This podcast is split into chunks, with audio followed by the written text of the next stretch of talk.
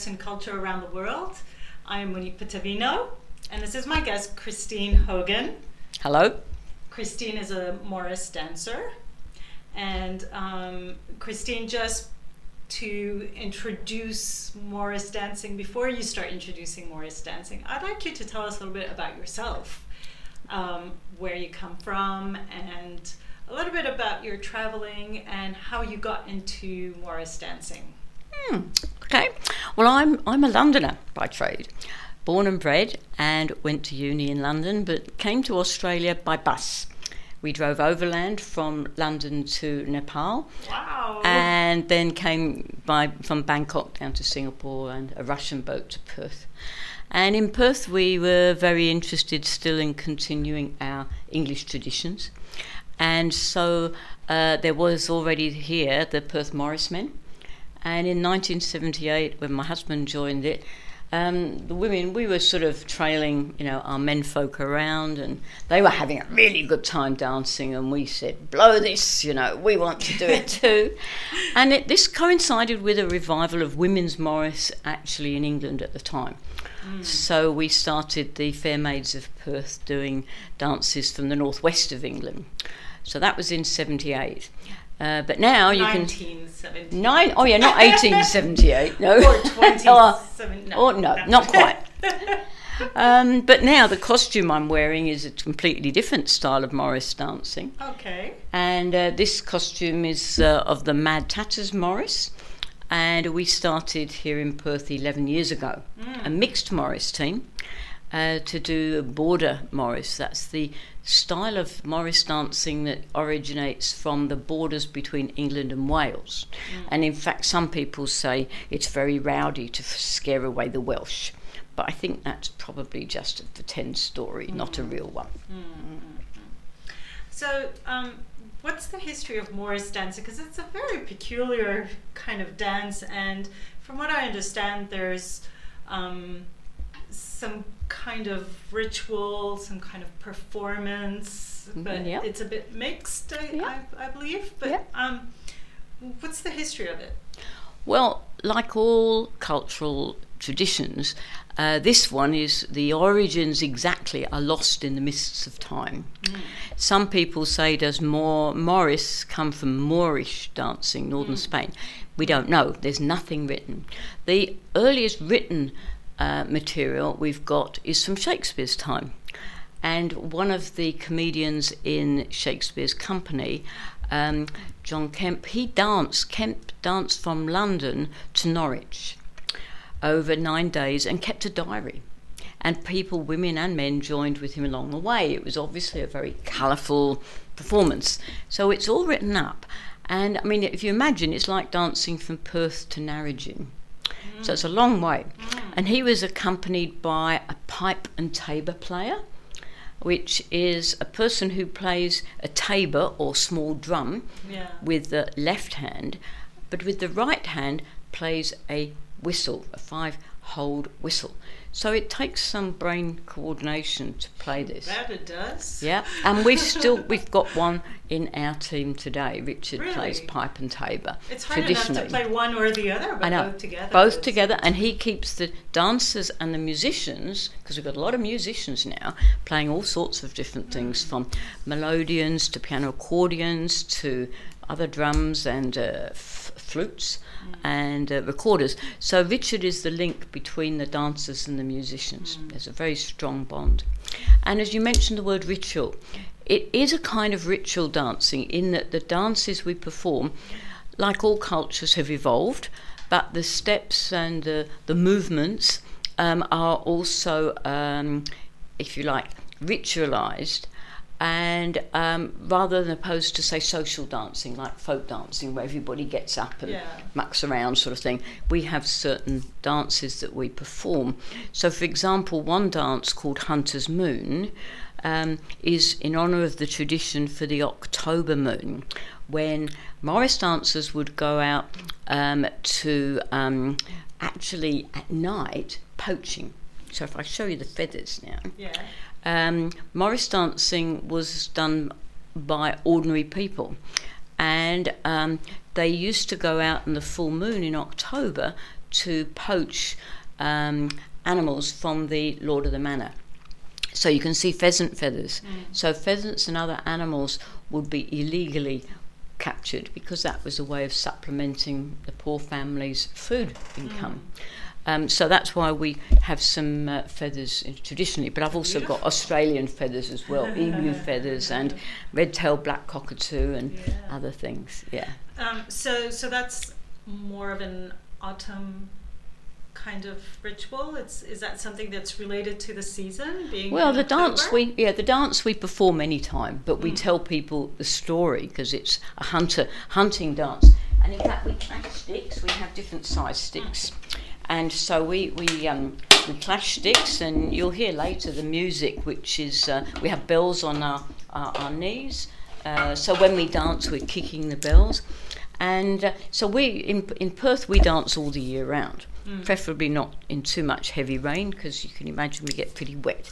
Yeah. But um, yeah, I mean, in, in the olden days, um, Morris dancing originally was performed for money uh, for the Lord of the Manor, um, or in churches, or in um, stately homes. And then it was later on, it started to be um, performed at, at country fairs. Um, and people would travel around. Mm. But in the early days, in the 1500s, um, begging, because people would put a hat out, and begging was illegal. Um, and uh, they, people could be fined very heavily or even imprisoned. Really? So this led to a tradition at that time for some teams to blacken their faces as disguise. And um, this nowadays has tended to, very few teams do, and in fact, unfortunately, it's been misconstrued because it's not anything to do with racism, it was using black as a disguise. Okay. And uh, it sometimes has mis- been misconstrued, which is a great pity because it was a cultural tradition. Mm. Um, so what is um, we when we um, spoke before um, this interview? You, know, you mentioned Cecil Sharp and Mary Neal, and Hmm. I, I'm, I, I'd like to know what is their role in the growing in the history of Morris dancing. Okay. Okay, well, Cecil Sharp was a very interesting man. Um, he set about collecting English traditional music from farmers and people, and, and he went around England on a bicycle because he didn't want, he, he had the money to have a car in about the 1920s, 1910, 1920s, but he went around by bicycle and he did recordings of traditional music. And in fact, in London now, Cecil Sharp House is a wonderful building with huge libraries, dance halls, and they teach in, uh, various instruments. Um, it's a big repository of English song and dance, Oh, that's amazing. and it's amazing. He was a major contributor. Um, and he collected Morris dancing, and it was funny because our style of Morris dancing, which is really rowdy and we yell and we clash, and he looked at it and he said, I really think that Border Morris is hardly worth collecting because he saw it as too rowdy. but things got even more interesting because you mentioned Mary Neal. Yeah. And I'm fascinated by this woman because she set up in London uh, the Esperance Club, and of course in WA we've got the town of Esperance. Now, in the East End of London, she was a suffragette and she wanted to help the women who were working in the clothing factories and also the street workers, the prostitutes. And she set up and she asked Cecil Sharp, first of all, for some songs, which the women loved and just launched into with incredible hmm. energies. And then she said, Well, have you got any dances? And they introduced Morris dancing. Now, the women loved it. And she also taught women to go across England and teach it. So they were very, very mobile. And the women just, it just changed their lives. Hmm. And they performed at a lot of suffragette meetings too. And then uh, Mary Neal and her friend got booked to go to America to dance at Carnegie Hall and to Really? teach. But Wow. Cecil Sharp by this time had got a bit frustrated because he wasn't impressed that the women danced with such gusto. And he was very much a collector that thought that the dances should be done exactly how they were collected. And of course, the women were being really flamboyant, Yeah. right? So he cancelled all their bookings. Can you imagine arriving in New York from England? Anyway, so not to be um, you know daunted by this, Mary Neal and her friend they've got all the bookings back and they carried on, and they were a great success in America. And I mean, we have Morris dancing teams all around the world now. But Mary Neal went on to do a lot of work, and she was honoured later on um, by the Crown for her contributions to English song and dance. But she's kind of been written out of history a bit. Mm. Funny that, mm. you know, we've got Cecil Sharp House and other things. And I only discovered her work a little while ago, which is why it's lovely to keep her story alive in yeah. programs like this. So she basically invented the keep calm and keep Morris dancing, keep, right? Keep going, yes. and, and definitely picking up the pieces when things went wrong. Yeah. Um, and also just trying it out in different areas, but teaching the women to teach them, you know, to yeah. teach others. yeah. That's great. Um, Christine, you also mentioned um, the Green Man mm-hmm. in the, the dancing. Um, what does he represent? Well, different teams have different sort of tokens. At times, we have a, a person dressed up as a green man or woman. Now, it's interesting this symbol um, because researching it, I used to see symbols of it in carvings in outside stately homes or even in churches. It's pre-Christian, and if I can describe it, it's it's like a, a face with leaves coming out the mouth and the ears and the eyes, mm. and it symbols with nature the whole cycle of birth and rebirth. And so I researched it and I thought that's interesting. And a couple of years ago, I was working in Bhutan and I saw green men there, oh. carvings. Wow. And then I asked about it and I found out it was also in India. So, in actual fact, this symbol goes right across from England, right across to Asia, across the Silk Road. I imagine it was somehow it carried across, and you'll mm. see it in across Europe and Asia and it's got a revival at the moment because of the environmental movement. Yeah. Um, but it's also interesting. Did it? I mean, was it simultaneously developed? You know, or did it come from the east and spread to the west, or from the west? We don't know. Do you know, know, when, uh, in, when in time it it actually could have migrated towards the east or vice no, versa? no. I mean, it's, it is a very ancient symbol. Mm. And so it keeps, you know, people finding it in different places. Um, but as I said, the green man dresses up all in green and all green headgear and everything, and sometimes with leaves and other things, yeah. and to represent nature. We, we, do see in many cultures a lot yeah. of representation of nature. Absolutely. And, um, with the different seasons, the death of one season and the renewal of, uh, of, of of life yes. at the next season. etc. That's right. So I guess it kind of makes sense that there should be some mm. form of res- representation of all the all those elements in nature that are growing. Yes. So the green man, man is yeah totally makes sense. But I mean that's in our team. Mm. Other teams have a unicorn or a horse or mm. all sorts of different oh, things. Right. You see. Um, but uh, there's also the thing of the sticks because when we're clashing sticks, and we're kind of, you know, it, it's quite um, what it's it's controlled, but it is quite, you know, um, gutsy dancing. but also when you're banging the ground, sometimes people say, well, it's like waking up Mother Nature. You know, yes, you, you know, and yes. dancing is very grounded. You're yes. stamping on the ground. You're linked to nature. Yeah. So we have a forester in the group who collects wood. Some of our dances have um, much longer sticks. This is for a short stick dance, mm. and we clash. What kind of wood is it? Um, I don't know. Does it really matter? Local. Oh yes, some of them split. In fact, in some we, we have insurance because sometimes bits of wood fly off, um, and you have to be careful of people.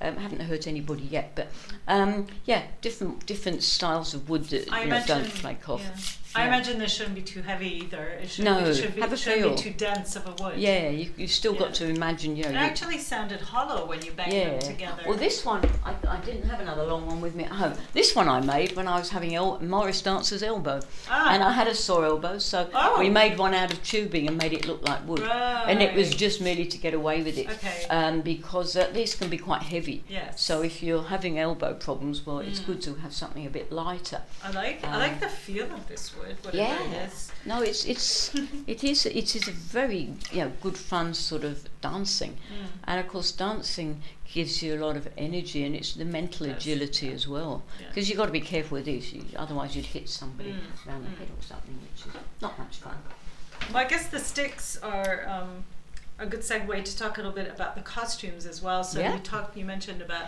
Yeah. the, the feathers. Um, what's yes costumes well i'm glad you asked. seeing as i brought it along today yeah. And it's uh, beautifully b- colorful and, um, and and nicely. It's I'd like to, to say it's happy. It's Yeah. a happy costume, Yeah, isn't it? it is a happy, and it's called a tatter coat. Hence, because these are tatters, and our team's name is called the Mad Tatters Morris, not the Mad Hatter, because that's like the Mm. Mad well Mad Hatter in Alice in Wonderland. Yeah. But tatter coats, I imagine, were might be when the poorer people were developing their costumes. It was recycling Mm. bits of material. Yes. And so, you know, when I made this one, I just put out to the neighbours and said, Have you got any bits of material? And they chucked me out all their bits. And of course, when we dance, it's lovely because it moves. Yes. And everybody makes their own colours. Mm. So all the coats of people's are different ones. And there's kind of a lot of interest in that. Some people have made two or three that are very keen. Um, I've uh, got a couple. One person made one totally out of men's ties. Which is good for winter because it's warm. Mm. Um, so there's a lot of creativity and fun, and when we're all out together, it is very vibrant. Yeah. Yeah, I can imagine. Well, I've seen some videos and Mm. it's really it's beautiful. Um, now that you're here in Australia, hmm why do you keep um, this tradition going? The the, the, the the the why do you keep dancing? Wow. Basically, Yeah. it's, I think Yes. it's it's a bit of a it's a bit of a stretch of a question. It's a open-ended Yes. question for you. Um, but why why do you keep dancing now that you're so far from from England Hmm. and um, I think it's like a lot of cultures. We are the guardians of of our cultures, and I think that's really important that we keep it alive, keep it evolving as well. Um, there's hundreds of Morris dance groups across the world. I belonged to the Hong Kong Morris at one stage when we worked there. Yeah, ah, And why do we keep dancing? It's it keeps you very alive and vibrant, fitness, but it is guarding and um, you know actually performing about your culture and teaching others. Plus, we get to travel. We've been to Shanghai three times. Oh, that's Yeah. that's- on that note. On that note, On that note, I'd like to specify that for those of you watching on YouTube, and if you're not watching this interview on YouTube, do go ahead and watch it. Um, we um, will have the also um, the video of that show in uh, Shanghai, Mm-hmm. which is a full moon yeah, it was the Hunter's Moon dance. hunter's moon dance Yes.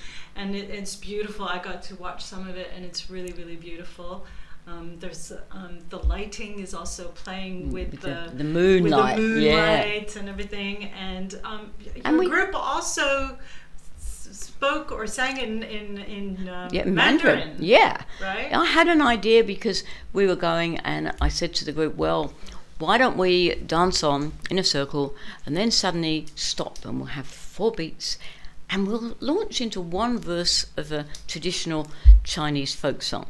And the one that I knew was the Kang Ding love song. And I said, we just learn one verse and just see what happens. And of course, everybody said, "Oh, you're nuts," you know, as usual. Um, but that's okay. And we practiced and practiced, and the audience loved it.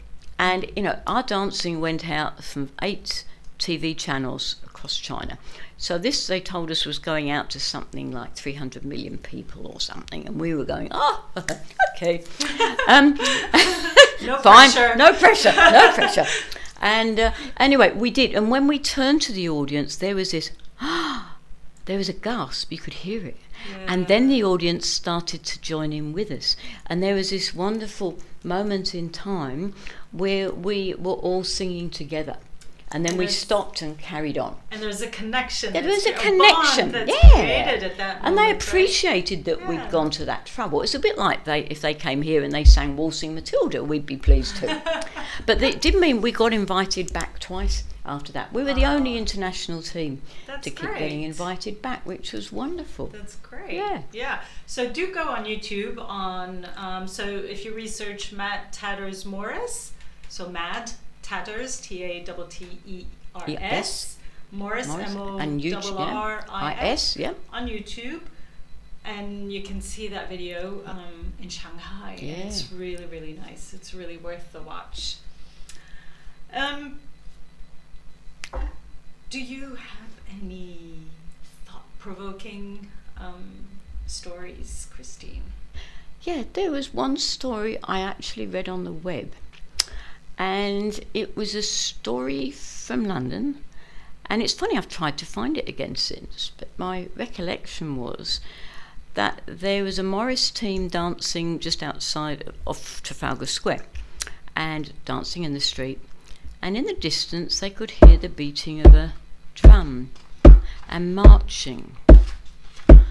And there was this old woman in the crowd came up to them and she saw them and the dancers were a bit disoriented because it mm. was a bit menacing. Mm. And the sound of the marching and the drumming got nearer and nearer and she said keep dancing. And they did. And the team they, they danced but the marchers came near and they were it was in the 70s, but it was followers of Mosley. They were a Nazi group. Mm. And she just said, keep dancing. And they did. And when they finished, she went up to the team and she pulled her shirt back just to show the numbers on her wrists. And she was a concentration camp survivor.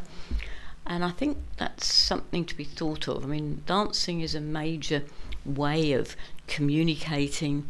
Music and dance is a wonderful way across cultures that we can engage in. Um, but yeah, that was a, a story that stuck in my mind. Mm. You're a living proof that dancing is a way of connecting um, people from different parts of the world to together because we all dance, don't we? yeah. Uh, we, we, we? All make sound somewhat. I mean, even if you go back to the hunter gatherer, they've you know, they probably yeah. did start banging on wood and making some Yeah. kind of rhythm, some kind of tempo to move on and to move to. And um, we we have different styles of music and different reasons for dancing in different parts of the world, and sharing it is always amazing to be able to learn from each other. Mm. And, and, and, and there's so much to learn, isn't there? Oh yes, and and that's what's nice about going out to different uh, fairs and cultural events because we Yeah. get to see so many other cultures Mm. and interchange with them. You know, backstage we meet all sorts of interesting people. Yeah. totally. Um, we're coming close to the end of this interview, Christine, but I'd like to say we're in very weird times at the moment Mm. with this pandemic going on, and we really have to Yep. acknowledge how lucky we are here in WA to be living so normally, so freely w- w- without COVID. Mm. I mean, it's it's really. I mean, we're very few in the world who can live the way we are living here in WA. Um, how has COVID impacted your team? Well, we've been, as you say, very lucky. Mm. During lockdown, we Morris dance on Zoom in our homes, so we kind of still continued, you know, doing some dance. Um, it wasn't quite the same, obviously, but um, then there was uh, one of the Perth Morris men, Terry Sweet, who we knew. He changed one of their dances, a Cotswold dance called Shepherd's Hay, and he wrote it up as COVID Hay um, for his team to dance at um, on May Day morn up at Kings Park. And in the chorus, um, he had built in all the sort of COVID desirable behaviours the social distancing, putting your arms out, the coughing into your sleeve, um, uh, the washing of your hands. And so we called it we COVID Hay. So and integrating our new normal yes, into a dance, right? Absolutely. and not you know to, to actually get people to remember those mm. those behaviours. And uh, so we filmed it at Earl's Ferry House in Guildford, and made a YouTube of it, which oh, we've great. sent around the world. Um, for other teams to enjoy as well because it's and again it's culture evolving so again it's uh, an old dance but one part of it shows the COVID desirable behaviours, mm. and it, again, it shows how ritual dancing can um, incorporate, you know, things that happen to us in the world. Yeah. Yeah. Yeah. That's great. So I do encourage you to go check out the YouTube channel of um, Morris, um, sorry, Mad Tatters Morris, and check out all the different videos that you can. Um, we're, we're going to play a few at the end of um, this interview. Uh, also, check out um, Mad Tatters Morris Facebook page. Yeah. Um, the website, madtattersmorris.org. There's the YouTube, which I've mentioned. There's also, you can also email Christine yeah. if you uh, would like some more information about it because Christine teaches Morris dancing and it's Christine at Hogans, H O G A N S dot I D dot A U, or you could call um, her, the phone number is 92798 And yes, I do encourage you to go watch the YouTube channel and see as many videos as you can because it's really, really cool.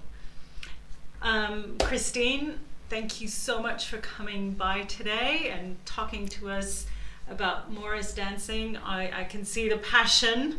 I can hear the passion in your tone and I can see the passion in your clothing. Thank you. and um, um, yeah, so um, we are here. I'd like to thank also Unite Studio for hosting us here. Um, Unite Studio is a multicultural platform for us to talk about different things, different topics, and um, I really do appreciate um, all the stories that bring us together from different parts of the world. Um, and, and again, Christine, thank you for sharing the Morris dancing with us here today. My pleasure. Thank, thank you, you, Monique, very much indeed. Thank you.